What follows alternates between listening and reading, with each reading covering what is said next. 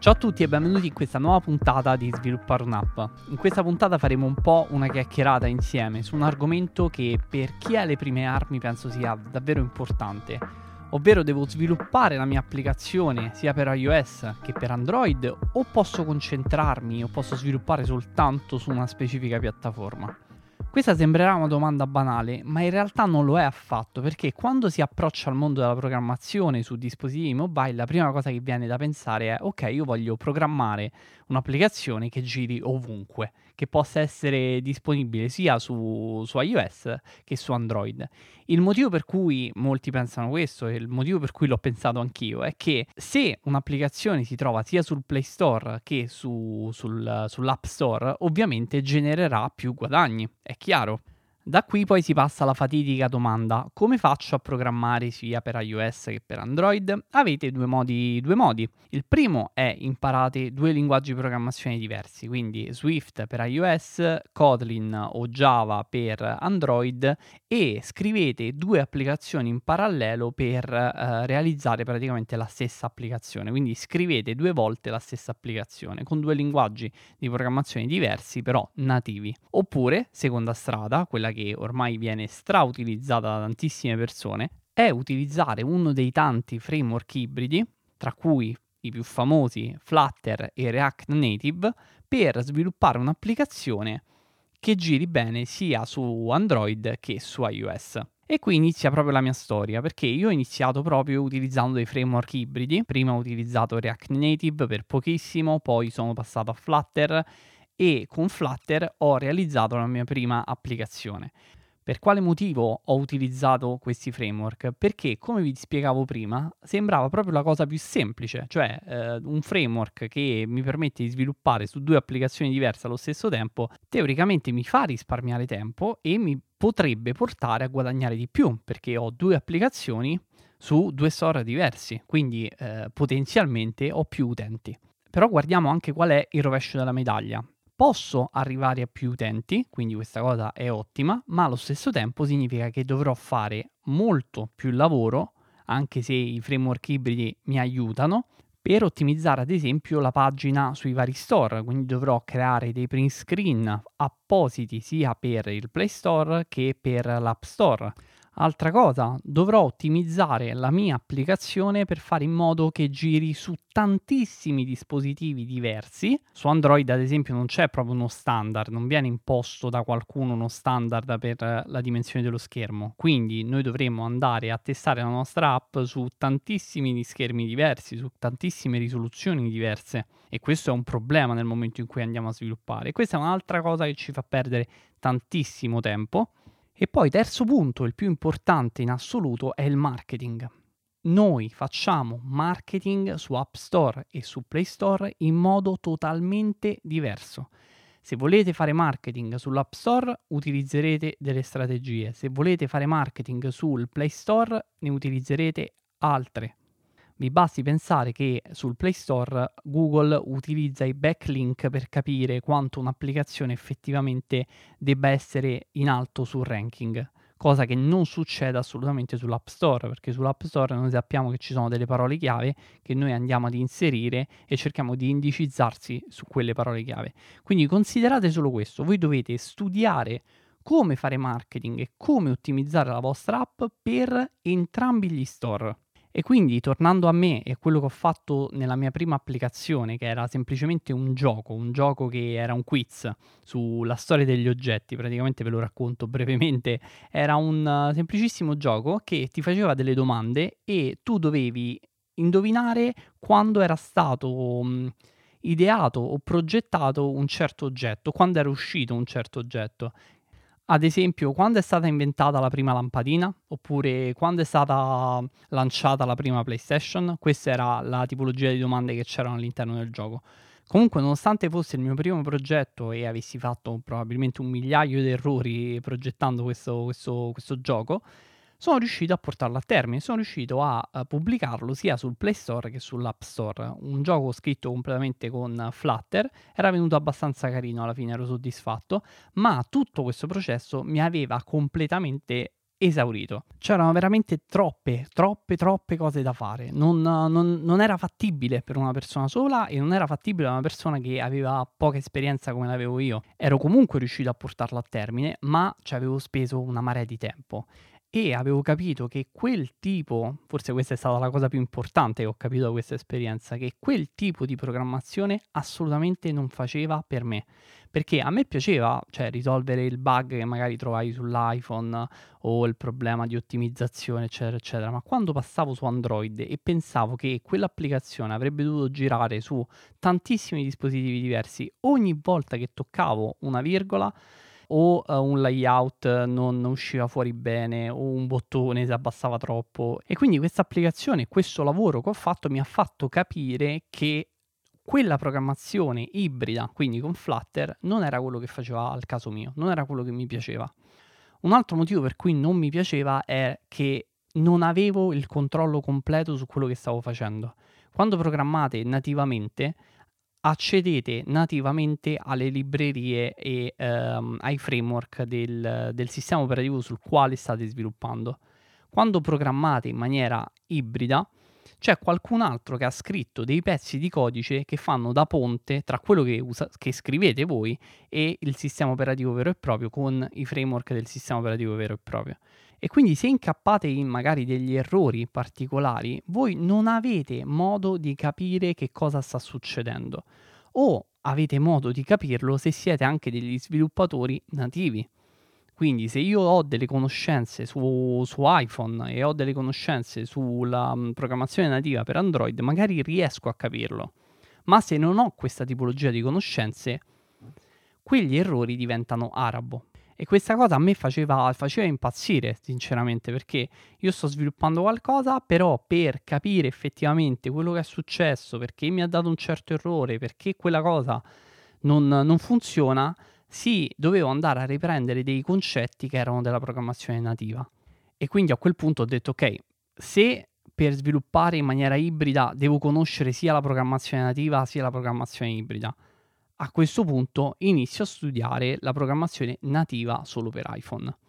Questo è stato il processo che mi ha portato a studiare eh, Swift e Swift UI, no? Quindi dopo tutte queste riflessioni, aver capito che eh, non era così semplice, non era tutto bello come lo, lo, lo descrivevano, no? La programmazione ibrida non è così fantastica come la descrivono, è molto interessante, però ci sono anche dei risvolti negativi che sono un po' quelli che vi ho raccontato. Se siete interessati a questo argomento, eh, sentite la puntata numero 1, in cui parlavamo proprio di applicazioni native, ibride, qual è la differenza e tutte queste cose qui.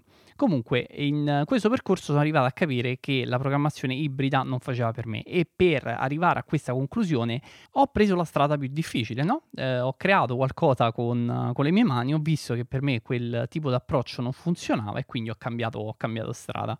Ora l'obiettivo di questa puntata è un po' evitare a voi lo stesso percorso, le stesse arrabbiature, le stesse perdite di tempo. Magari non vi convincerò perché l'unico modo per capire veramente qualcosa è sbatterci la propria testa, non la testa di qualcun altro. Quindi magari non vi convincerò, però almeno vi racconto qual è, il, qual è stato il mio percorso fino allo sviluppo su iOS. Dopo aver realizzato questa, applicazione mi sono preso una pausa, ho cominciato a programmare con Python, ho fatto un po' di progetti alternativi e mm, non mi sono dedicato allo sviluppo di applicazioni mobile per un periodo. Ma dopo comunque l'interesse era rimasto, il pallino era rimasto e quindi poi sono uh, passato alla programmazione nativa con Swift UI. E um, quando ho iniziato a programmare per, per, iPhone ho anche iniziato ad utilizzare Twitter e ho capito che c'erano tantissime persone, tantissimi sviluppatori che come me avevano preso la stessa strada, ovvero sviluppare applicazioni native solo per iPhone. Ho capito quindi a quel punto che non era necessario creare un'applicazione sia per iOS che per Android per fare un business, per creare un business, ma potevi farlo benissimo anche sviluppando un'applicazione soltanto per iOS o soltanto per Android.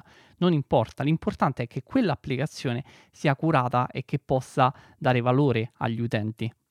Purtroppo noi siamo cresciuti con il mito della startup, il mito del, dei ragazzi che si chiudono dentro il garage e eh, tirano fuori il nuovo social network, la nuova app vincente, la nuova eh, Facebook. Ma purtroppo non è così semplice per una persona sola riuscire a realizzare una cosa del genere.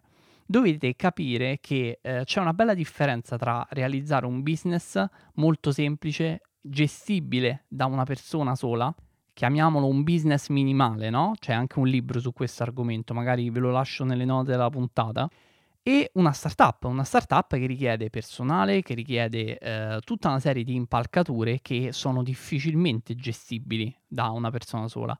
A quel punto ho capito che io volevo creare un business minimale, qualcosa di piccolo, qualcosa di gestibile.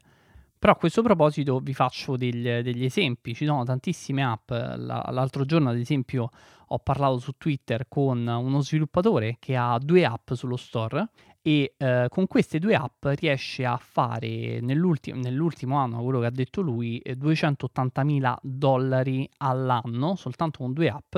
E queste due app fanno questo. La prima è un, un'applicazione che serve per creare un backup dei contatti che avete sul, sull'iPhone e la seconda invece è un'applicazione che vi permette di inviare messaggi SMS, intendo, sms multipli a gruppi di persone, quindi potete mandare un sms a 100 persone ad esempio. Lui è stato molto bravo ad intercettare un bisogno e ha sviluppato un'applicazione che risolveva proprio quel, quel, problema, risolveva proprio quel bisogno e quindi è riuscito a creare un business minimale e fidatevi, quelle, quelle applicazioni non, non, sono un granché, non hanno una grafica eccezionale, non hanno una qualità eccezionale ma eh, lui con, con, il tempo, con il marketing, con la costanza è riuscito a creare un business da zero con soltanto due applicazioni. Questo per dirvi cosa? Che non c'è bisogno di creare una startup, c'è bisogno di creare delle piccole applicazioni che possano essere utili agli utenti o una nicchia di utenti specifica con cui noi possiamo creare valore, possiamo guadagnare. E per fare questo bisogna prendere consapevolezza dei nostri limiti. Pensate che per realizzare un'applicazione di successo non c'è una formula magica, non c'è un modo vincente per capire cosa funziona e cosa non funziona. L'unico modo che abbiamo è sbagliare, è creare delle applicazioni, crearne tante e vedere quelle che funzionano e quelle che non funzionano, scartare le idee che non vanno e concentrarci su quelle che vanno.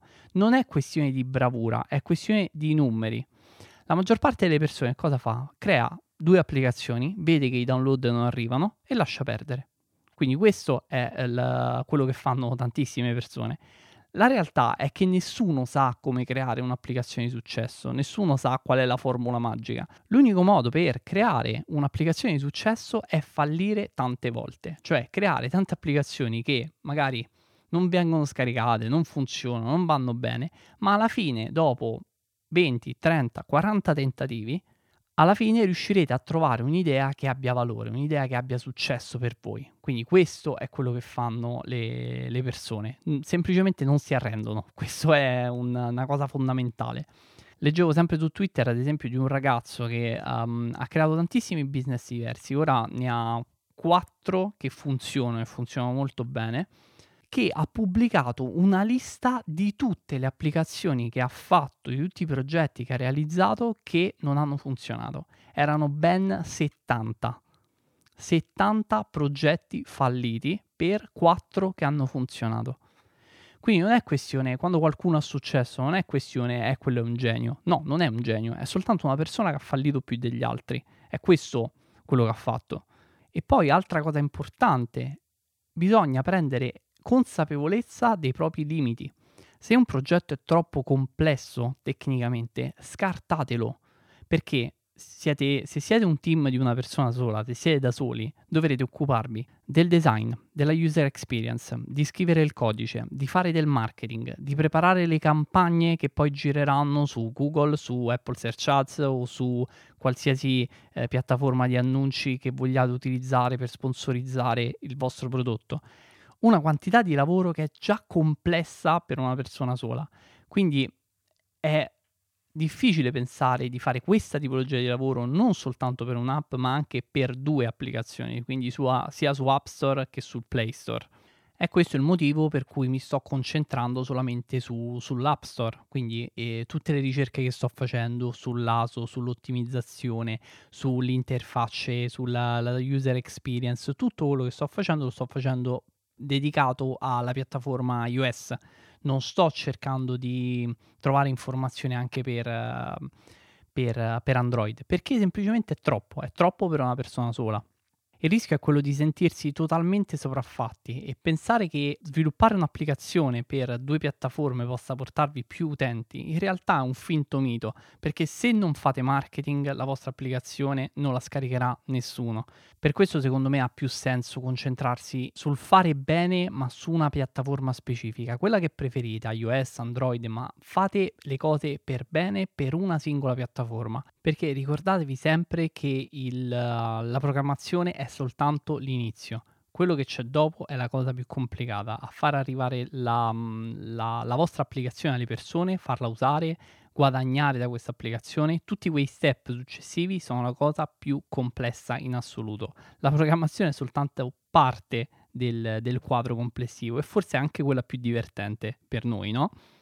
Alla fine di tutto, la cosa più importante è sempre la stessa. Scegliete la vostra strada scegliendo quello che vi piace. Fate quello che vi fa stare bene e scegliete la piattaforma con cui vi trovate più a vostro agio. Se vi piace sviluppare per, per Android, andate su Android e eh, viceversa su iPhone.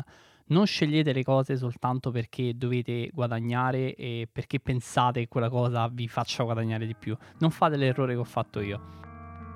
Bene, anche per questa settimana è tutto. Noi come al solito ci sentiamo la prossima settimana. Ricordatevi che se volete supportare questo podcast potete lasciare una recensione su Apple Podcast. A voi non costa assolutamente niente e a me aiuta a far conoscere questo progetto a sempre più persone. Noi ci risentiamo prossima settimana, sempre venerdì alle 2. Ciao!